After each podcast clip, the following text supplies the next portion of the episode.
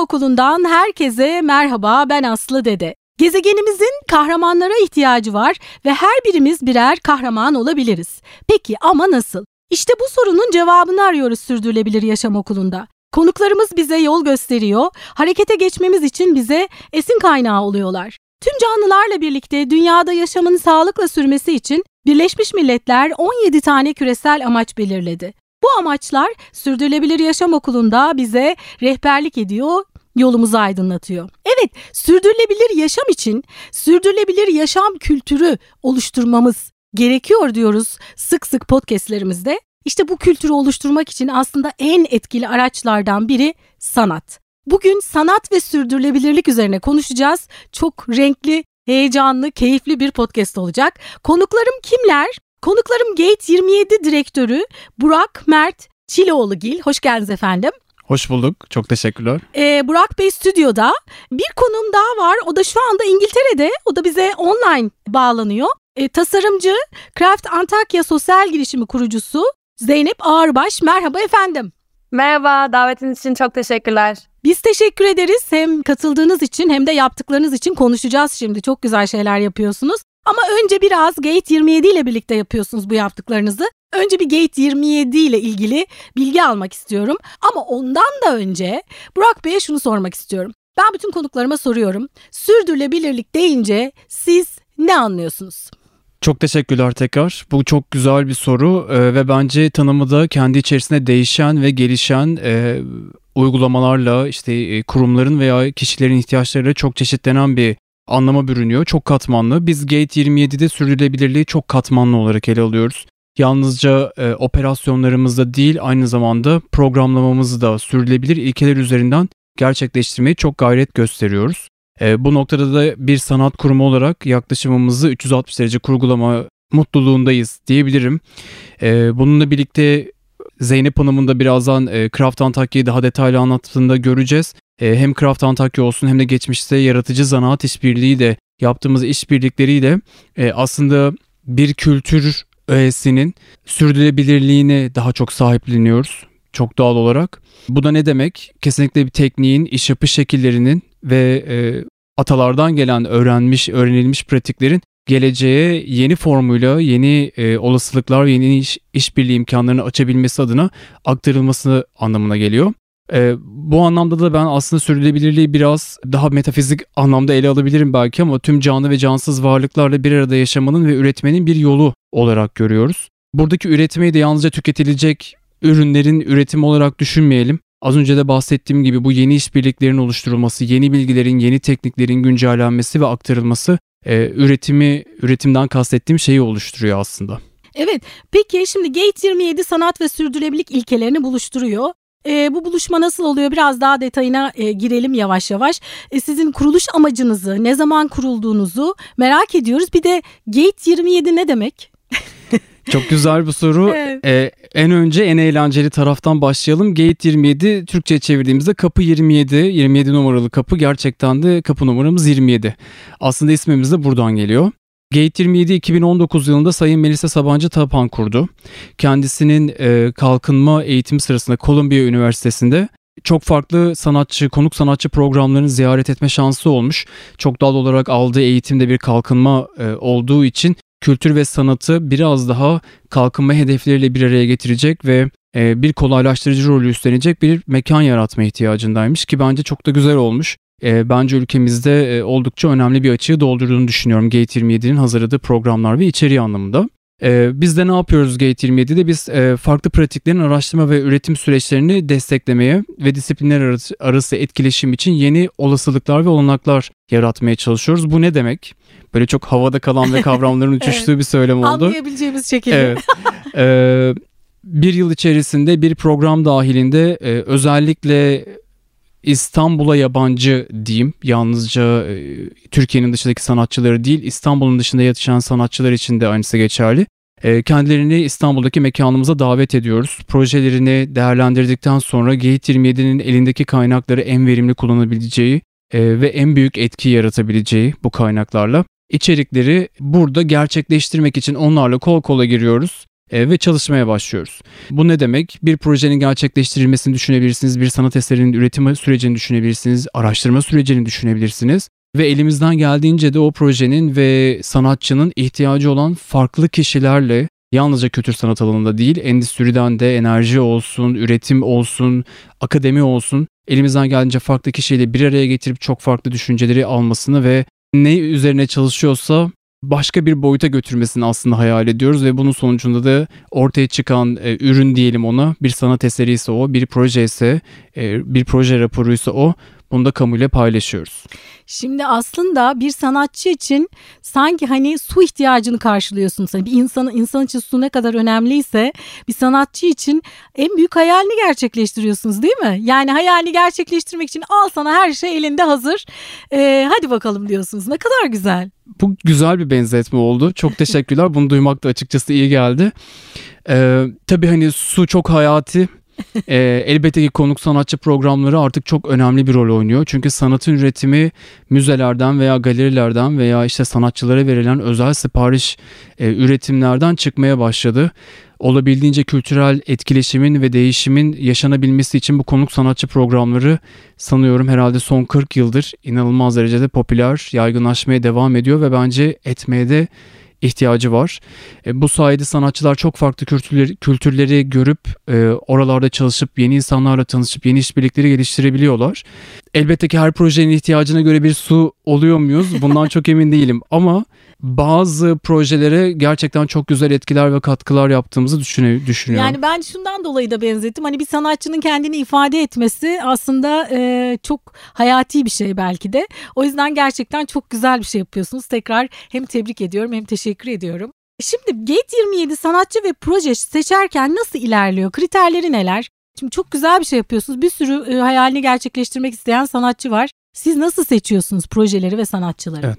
Gate 27 programlarını az önce de bahsettiğim gibi tamamen sürdürülebilir hedefler üzerinden şekillendirmekle birlikte tabii ki de sizin de açılışta bahsettiğiniz e, sürdürülebilir kalkınma hedefleri bizim için çok önemli e, birer gösterge diyeyim.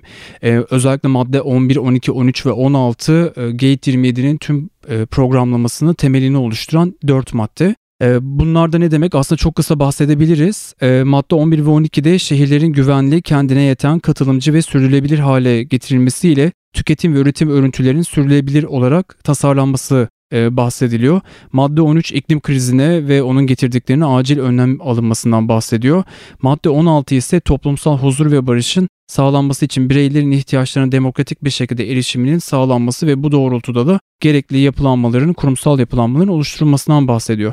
Ee, biz bu dört maddenin ışığında bize gelen başvuruları veya dönem dönem uzun süredir çalışmalarını takip ettiğimiz bazı profesyoneller, sanatçılar, küratörler, araştırmacılar oluyor. Dönem dönem onları da davet edebiliyoruz veya başvuruları içerisinden bu projeleri öncelikle bu değerlerle örtüşüp örtüşmediğine göre bir değerlendirme sürecini hı hı. alıyoruz. E, ardından tabii ki de e, bir jürimiz var. Bir shortlist hazırlandıktan sonra bunu ilk shortlist diyelim. Jürimiz oluşturduğumuz bu kısa listeyi değerlendiriyor ve e, her biri Gate'in o projeye nasıl katkı yapacağına dair e, belirli kriterlerde puan veriyor. E, bu da ne demek? E, Gate yeni insanlarla bu projeyi bir araya getirebilir mi? Gate elindeki kaynaklarla en üst etki yaratabilir mi? Bu projenin çıktısı toplumsal, çevresel, sosyal veya ekonomik bir fayda yaratıyor mu? gibi ana kriterlere göre değerlendiriyoruz ve en sonunda artık e, programımızı oluşturmaya çok yaklaşıyoruz. Sanatçılara da kabul mektubumuzu gönderdikten sonra aslında ilk etap başlamış oluyor. Ve ee, onlar da acayip çok mutlu oluyorlar, heyecanlanıyorlar. Evet, güzel Sonra dönüşler alıyoruz. çalışmaya başlanıyor. Sonra projelerini e, gerçekleştiriyorlar ve ardından da sergileniyor değil mi? Evet yani aslında bir konuk sanatçı sürecinin sonunda biz illa bitmiş bir proje ya da illa bitmiş bir eser görme ihtiyacında değiliz. Biterse ne kadar güzel çünkü onu gösterecek, anlatacak ve daha çok paylaşacak imkanımız oluyor. Ama bazı konuklarımız daha çok araştırma odaklı geliyor. Dolayısıyla onların da burada geçirdikleri süreyi 4 ya da 12 hafta kadarlık bir süreden bahsediyorum. Bu geçirdikleri süreyi en verimli bir şekilde geçirebilmeleri bizim için önemli. Eğer gösterebileceğimiz bir eser, sergileyebileceğimiz bir çalışma yoksa e, olabildiğince söyleşiler veya farklı kamusal programlarla e, konuklarımızın yine projelerini anlatmalarını ve olabildiğince çok insana duyurmaları için çalışıyoruz. Peki jüri dediniz, danışmanlar dediniz. Belki biraz onların da altını çizebiliriz. Tabii önce danışma kurulumuzdan bahsedeyim aslında. E, Gate 27'nin birbirinden kıymetli e, üyelerinden oluşan bir danışma kurulumuz var. Hepimizin e, yakından tanıdığı kültür sanat sektörünün sadece ülkemizde değil bence dünyada da e, çok önemli bir figürü Sayın Beral Madra danışma kurulumuzda. Aynı zamanda Gate 27'nin de sanatsal danışmanlığını üstleniyor.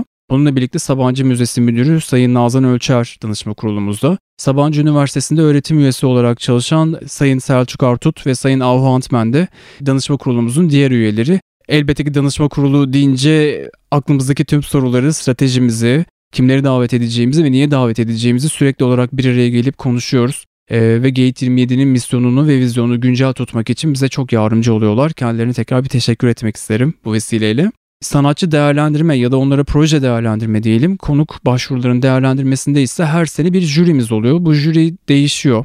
E, mutlaka Gate'den bir temsilci olmakla birlikte en az 3 üye ya da 4 üyeyi dışarıdan davet ediyoruz ve farklı perspektiflerle projelerin değerlendirmesini sağlıyoruz. Çok güzel. Sanat gerçekten hani müzikte de bu böyle. Ee, bizim böyle uzun uzun e, anlattığımız, saatlerce anlattığımız şeyi böyle bir dakikada, üç dakikada ilk görüşte birdenbire böyle anlatı veriyor. Gerçekten o yüzden sanatın gücü özellikle sürdürülebilirlikte mutlaka kullanılması gereken bir güç bence. E, şimdi burada biraz bir bölüp diğer konuğuma geçmek istiyorum. Sonra devam ederiz Gate 27 ile ilgili. E, Zeynep Hanım hala orada mısınız? Evet buradayım.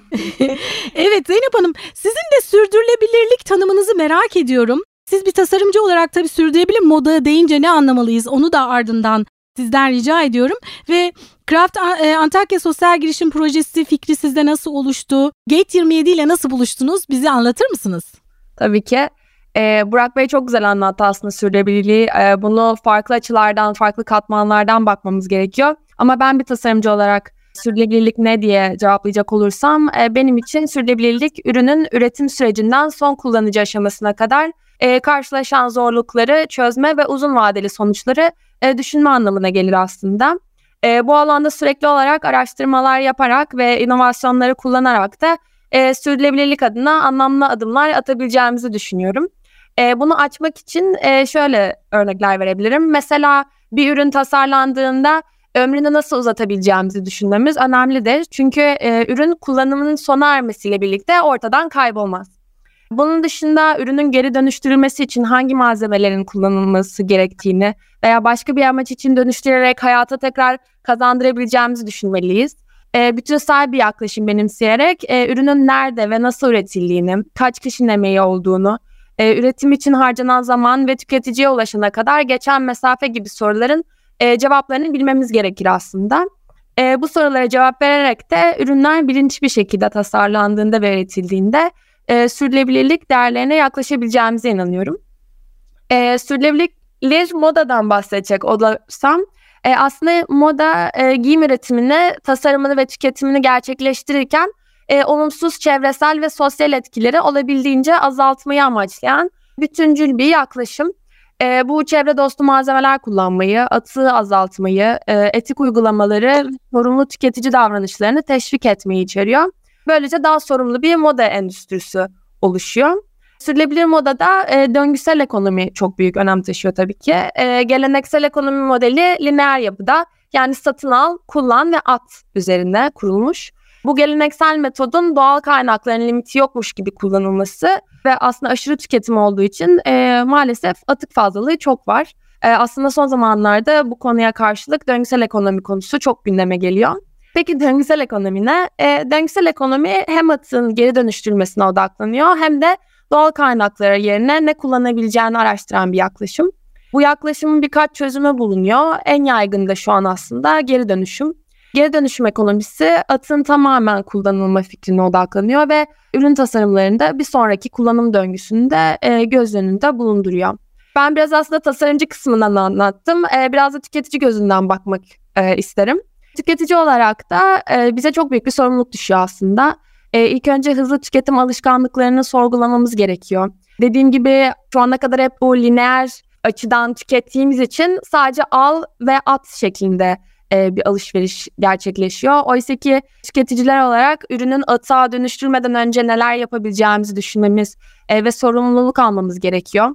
Her tüketici bir ürün almadan e, içeriğine bakmalı. Mesela eğer kumaş %100 doğal liflerden yapılmış ve son, sentetik işlemler içermiyorsa kompostlanabilir. Yani siz bir üst aldığınızda bu üst pamuk ya da ketense bu doğada çözünebilir aslında ve toprağa geri dönebilir. Ama sentetik bir üst aldığınızda e, polyester gibi doğal liflerin aksine biyolojik olarak parçalanamaz. Yani yüzlerce yıl boyunca çevrede varlığını sürdürür ve maalesef çöplükte bir kirlilik oluşturur. Yani sentetik liflerin geri dönüştürülmesi de karmaşık olduğu için olabildiğince aslında e, doğal e, kumaşlara yönelmemiz gerekiyor. Bunun gibi birçok kararımız aslında çevreyi etkileyebiliyor. O yüzden sürdürülebilir modada bilinçli üretim olduğu kadar bilinçli tüketimde çok çok önem taşıyor. Zeynep Hanım etiket okuyalım diyoruz biz her zaman. Aldığınız her ürünün mutlaka etiketini okuyun. Ben de üzerime bir şey alacağım zaman mutlaka e, çıkarıp etiketini şöyle içine açıp bir etiketine mutlaka bakıyorum. Biraz küçük yazıyor bazen çok silik yazıyor evet. ama mümkün olduğu kadar etikete bakın diyoruz. Evet şimdi biraz da bu Craft Antakya e, girişimine geçelim şimdi isterseniz. Bu fikir sizde nasıl oluştu? Gate 27 ile nasıl buluştunuz merak ediyoruz. Tabii ki. E, 6 Şubat depremi meydana geldiğinde ben Londra'da tekstil tasarımcısı olarak çalışıyordum. E, hem bölgeye uzak olmak hem de aslında elim kolum bağlıymış gibi oturmak beni kendi açımdan çok büyük bir hayal kırıklığına uğrattı. E, hemen bu psikolojiden çıkıp e, gerçekten işe yarayacak bir şeyler yapmam gerektiğini biliyordum. Hatay'la ilk tanışmam benim üniversitede Londra'da Central St. Martin'te tekstil tasarımı okurken olmuştu. E, benim lise zamanından beri zanaate e, çok büyük bir ilgim var ve hayatını tek bir zanaate adamış olan ustalara da çok büyük bir saygı duyuyorum. E, Türkiye'de farklı bölgelere giderek o bölgeye özgü zanaatleri ustalarından öğrendim ve üniversitede de Türk zanaatkarlarıyla işbirlikleri yapmaya devam ettim. E, birinci sınıfta Hatay'da çok sevdiğim iki dokuma üreticisinin ürünlerini alıp e, projelerimde kullanmıştım İpek dokumalarını. Hem öğretmenlerime hem de arkadaşlarıma Hatay İpek'ini tanıtmıştım aslında. Depremden sonra da hemen bu Antakyalı üreticilerime ulaştım ve nasılsınız, sizin için ne yapabilirim diye e, sordum. Onlar da e, maalesef dükkanlarını ve atölyelerinin çok büyük hasar gördüğünü ama enkaz altından her biri 10 bine yakın ipek, şal ve pamuk peştemal kurtarabildiğini söylediler. Ve aslında hemen bu stoğu satıp atölyelerini tekrar kurup dede mesleklerine devam etmek istediklerini söylediler. Ee, burada tabii başka bir büyük bir problem de bu atölyelerde çalışan dokumacıların, diğer zanaatkarların da işsiz kalmasıydı. Ve bu konuşmadan sonra aslında nesillerdir devam eden Hatay'a özgü bu zanaatlerin kaybolma riskinin ortaya çıktığını da fark ettim. Bu da beni çok korkuttu aslında ee, ve bu noktada da Craft Antakya fikri ortaya çıktı. Hızlı aksiyon almam gerektiğini biliyordum. O yüzden 28 Şubat günü bir gün içerisinde e, Craft Antakya adında bir web sitesi e, ve Instagram hesabı açtım. Üreticilerimin bana gönderdiği resimlerden katalog hazırladım. E, Instagram'da çağrılar yaptım ve bu katalogları paylaştım. Tanıdığım tanımadığım tüm mağazalara, otellere ulaşmaya çalıştım. E, bu katalogları yolladım. Ve ilk satışımı İngiltere'de Tak adlı bir kişisel bakım markasına yaptım. Sonra da İstanbul'dan talepler gelince kendimi Hatay'da buldum. Ee, burada çok değerli zanaatkarlarla tanıştım. Beraber bu siparişleri topladık, kargoladık ve aslında iki üreticiyle başladım bu yolculuğa. Bugün 15 üreticiyle devam ediyorum. Ee, Craft Antakya aslında yerel üreticinin ihtiyaç duyduğu tüm bağlantı ve iletişim kanallarını kuruyor. 28 ee, Şubat'tan bu yana proje güzel işbirlikleriyle büyüdü ve çok mutluyuz. 18'den fazla kurumsal müşteriyle iletişime geçip toplam 2000'den fazla ürün satışı gerçekleştirdik. Farklı işbirlikleri sayesinde kadın üreticilerimize konteyner ve online satış platformları sağlandı. Ve bugün e, bu platform sayesinde de Hatay'da üretmeye devam etmek isteyen tüm üreticilere destek olmaya çalışıyoruz. Dokuma ve ipekçilik alanında başladığımız projemizde Hatay'a özgü mozaik e, zana, sanatı ve bitkisel sepet öğücülüğü yapan zanaatkarlarımız da eklendi ve güzel böyle bir topluluk oluşturduk aslında. Gate 27 ile de yollarımız aslında birkaç ay önce kesişti. Onlar e, beraber bir şeyler yaparak e, zanaatkarlar oradaki üreticilere destek olmak istediklerini söylediler. Ve ben de aslında Haziran ayı boyunca Gate 27'de ilk sosyal girişim e, olarak yer aldım. Bu süreçte iki ana amacımız vardı. E, ilk olarak Hatay'da kalan ve üretimlerine devam etmek isteyen tüm üreticileri ve zanaatkarları tek bir çatı altında toplayan bir harita oluşturmak. Ve bunu başardık aslında. E, Kalkınma Ajansı'nın projesi olan Anadolu'dakilerin web sitesinde bir harita e, üretici haritası var ve onlarla beraber çalışarak e, bu Craft Antakya'nın oluşturduğu haritayı burada paylaşıp onlara görünebilirlik sağlayacağız ve bunun için de çok mutluyuz. E, ikinci amacımız da üreticilerin ihtiyaçları doğrultusunda kaynaklar içeren bir el kitabı oluşturmaktı. Üreticilerimiz özellikle depremden sonra e-ticaret, pazarlama, markalama konularında yardıma ihtiyaç duyuyorlar. Bu bağlamda pratik bir şekilde yardımcı olacak onlara e, kaynakları toplamaya başladık. Bu bir ay sonunda bitiremedik ama yakın bir zamanda bitirmeyi umuyoruz. E, ama sizin de dediğiniz gibi aslında Gate 27 sanatçı, tasarımcı ve bu proje için çok güzel bir ortam sağlıyor ve çok büyük bir destekçi. Yani aslında sırf bir mekan değil ama gerçekten networking açısında da bize çok büyük bir yardım oldu. Bu bir aylık süre boyunca Gate27'nin ve Burak Bey'in desteğiyle bu platformun büyümesi ve gelişmesi açısından büyük bir değer taşıyor. Bu girişimi büyütmek üzere e, Gate27'nin sanat danışmanı Beral Madra, Sabancı Üniversitesi İnovasyon Merkezi'nden Evren Değerler gibi e, önemli isimlerle ve kurumlarla iletişime geçtik. E, büyük bir etki yarattı aslında e, proje adına. Ve benim başka bir hayalim de aslında Antakya'dan gelecek bir zanaatkarla atölye yapabilmekti ve G27 sayesinde bu hayalim gerçekleşti. 19 Haziran gününde e, Hatay'dan e, Emel Hanım geldi bitkisel sepet örücülüğü yapan e, ve kendisi bize e, moda markası Anim'in sponsorluğu sayesinde bir workshop verdi. E, Anim bize üretim fazlalığı e, kumaşlarını bağışladı ve biz de bu kumaşlarla beraber e, geleneksel sepet örücülüğü tekniğinden esinlenerek e, bardak aldıkları ördük e, ve çok güzel geçti. Bu atölyeleri arttırarak aslında hem zanaatkarları hem de zanaatlarımızı daha görünür hale getirmek istiyoruz. Ve eminim G27 ile de e, bunun gibi işbirliklerimiz devam etmeye devam edecek. E, bunun için de çok çok mutluyum açıkçası. Evet. Şimdi ben sizi dinlerken o kadar duygulandım ki nerede böyle yani gözlerim doldu neredeyse diyeceğim. e, yani hep biz diyoruz ki işte bir kişi ne yapabilir ki? Bir, bir kişi işte bunları yapabilir. Siz bunu anlattınız şu anda gerçekten harekete geçmek çok yani bir kişinin harekete geçmesiyle kocaman bir şey çıkıyor ortaya. Peki e, Burak Bey size ilk geldiğinde bu e, talep nasıl sizden nasıl geçti? Sizin tarafınızdan bir de dinleyelim. Ee, evet aslında Craft Antakya tabii ki de e, bir değerlendirme sürecinden çok hızlı geçti. Tabii. Her şeyden Çünkü önce. acil ihtiyaç değil Kesinlikle mi? Kesinlikle öyle. Çünkü e, yaşadığımız bu gerçekten büyük felaket sonrası ne yapacağımıza dair özellikle sürdürülebilirliği temelini alan bir kültür sanat kurumunun e, herhangi bir şekilde kayıtsız kalması e, veya bekliyor olması çok düşünülecek bir konu değil.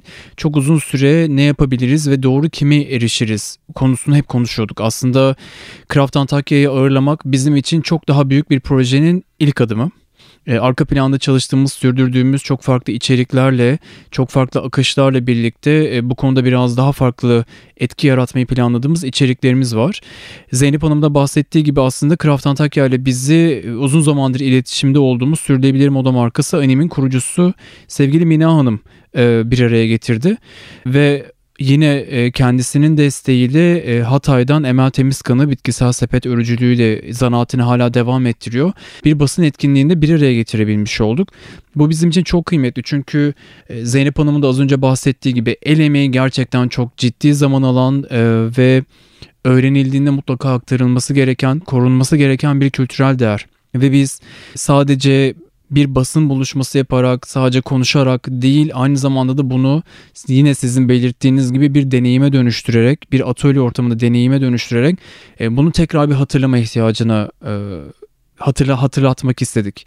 E, böyle olunca e, Craft Antakya gerçekten Gate 27 ile Gate 27'nin Craft Antakya'ya verilebileceği kaynaklarla ve yine Craft Antakya'nın çok yeni bir oluşum olmasına rağmen Zeynep Hanım'ın enerjisi, e, bu alana ayırdığı efor, işine olan tutkusu, sadakati gerçekten kol kola girip bu bir ayı bir arada geçirdik diye düşünüyorum. Bir, bir, ay böyle sanki beş ay on ay gibi falan olmuş gibi geçti. anlattığına evet. göre.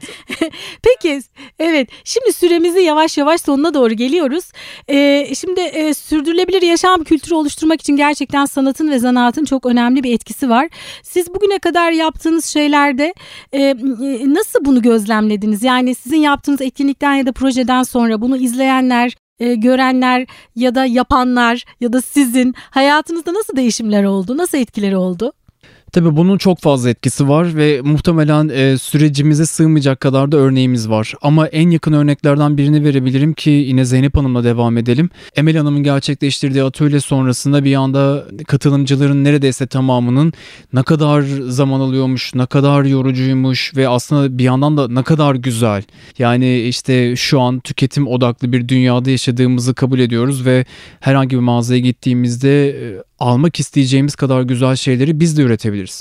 Ee, ve bir anda bununla ilgili e, bir takım neler yapılabilir konuşmasının döndüğünü e, görmek ve buna şahit olmak bence en güzel mutluluklardan bir tanesiydi.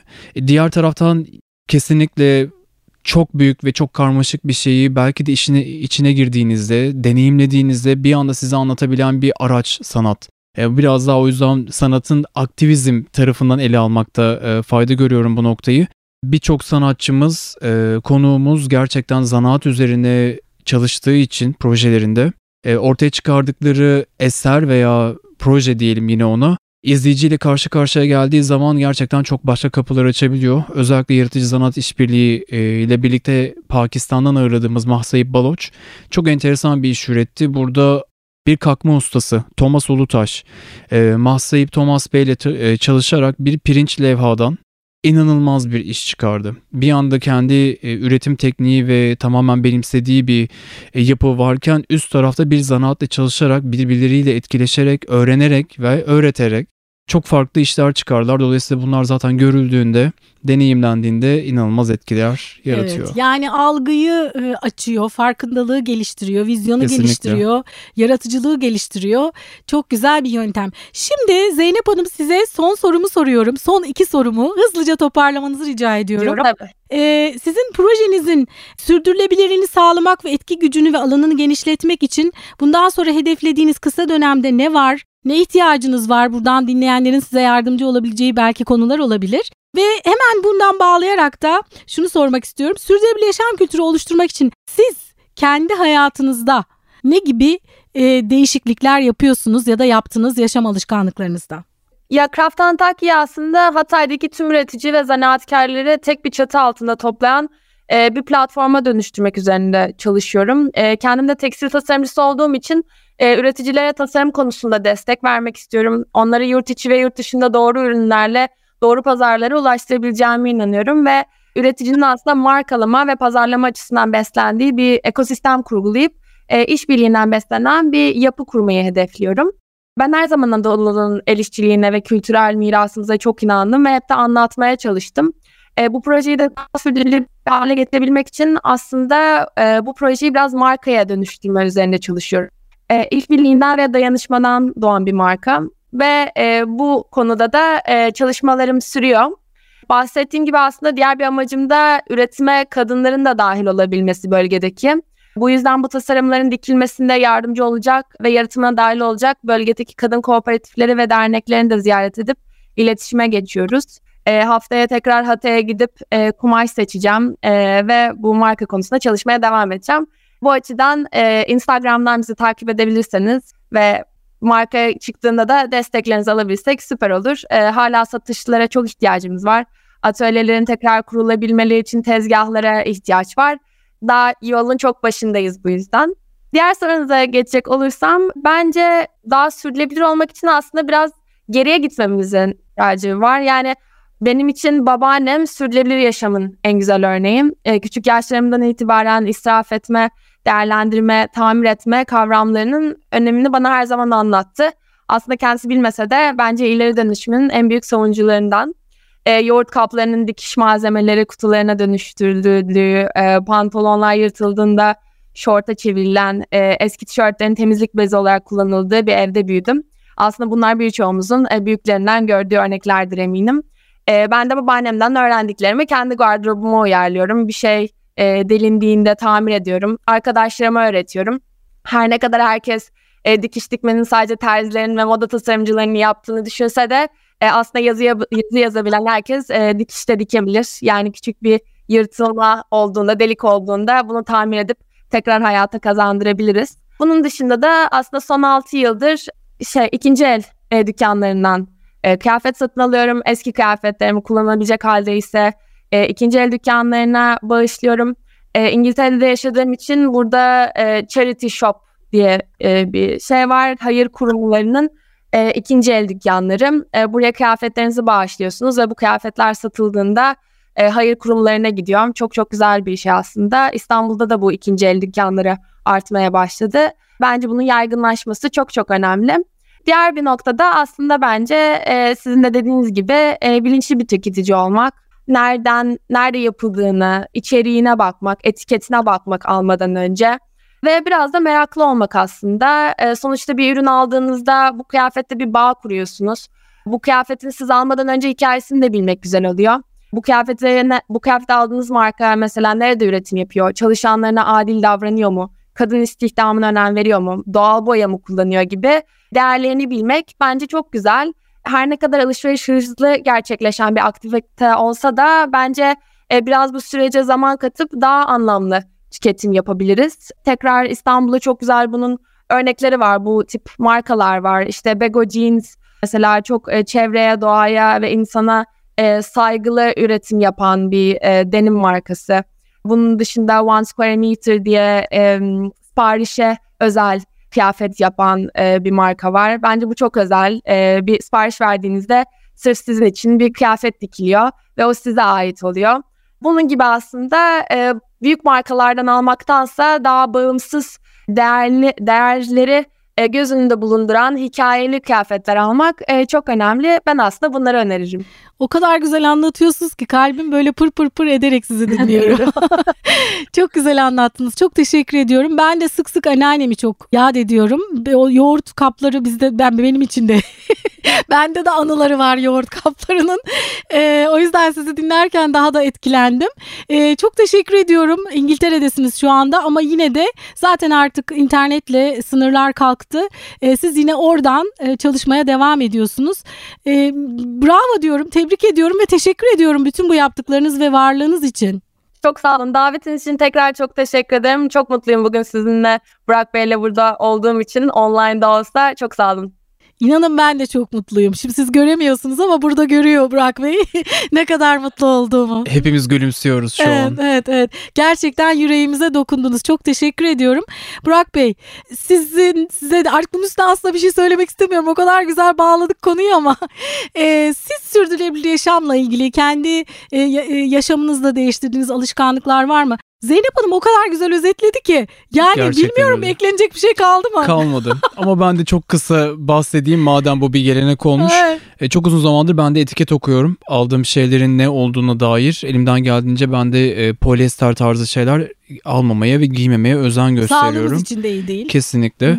Hı. E, şeye baktığım zaman aslında bu soruyu ilk duyduğumda şöyle bir kafamdan geçirdim. En çok ne alıyorum? Muhtemelen bir yiyecek, içecek ve bir de kıyafet. Kıyafette en azından zamansız şeyler almaya başladım e, ve çok daha uzun süre giymeyi e, amaçlıyorum böylelikle.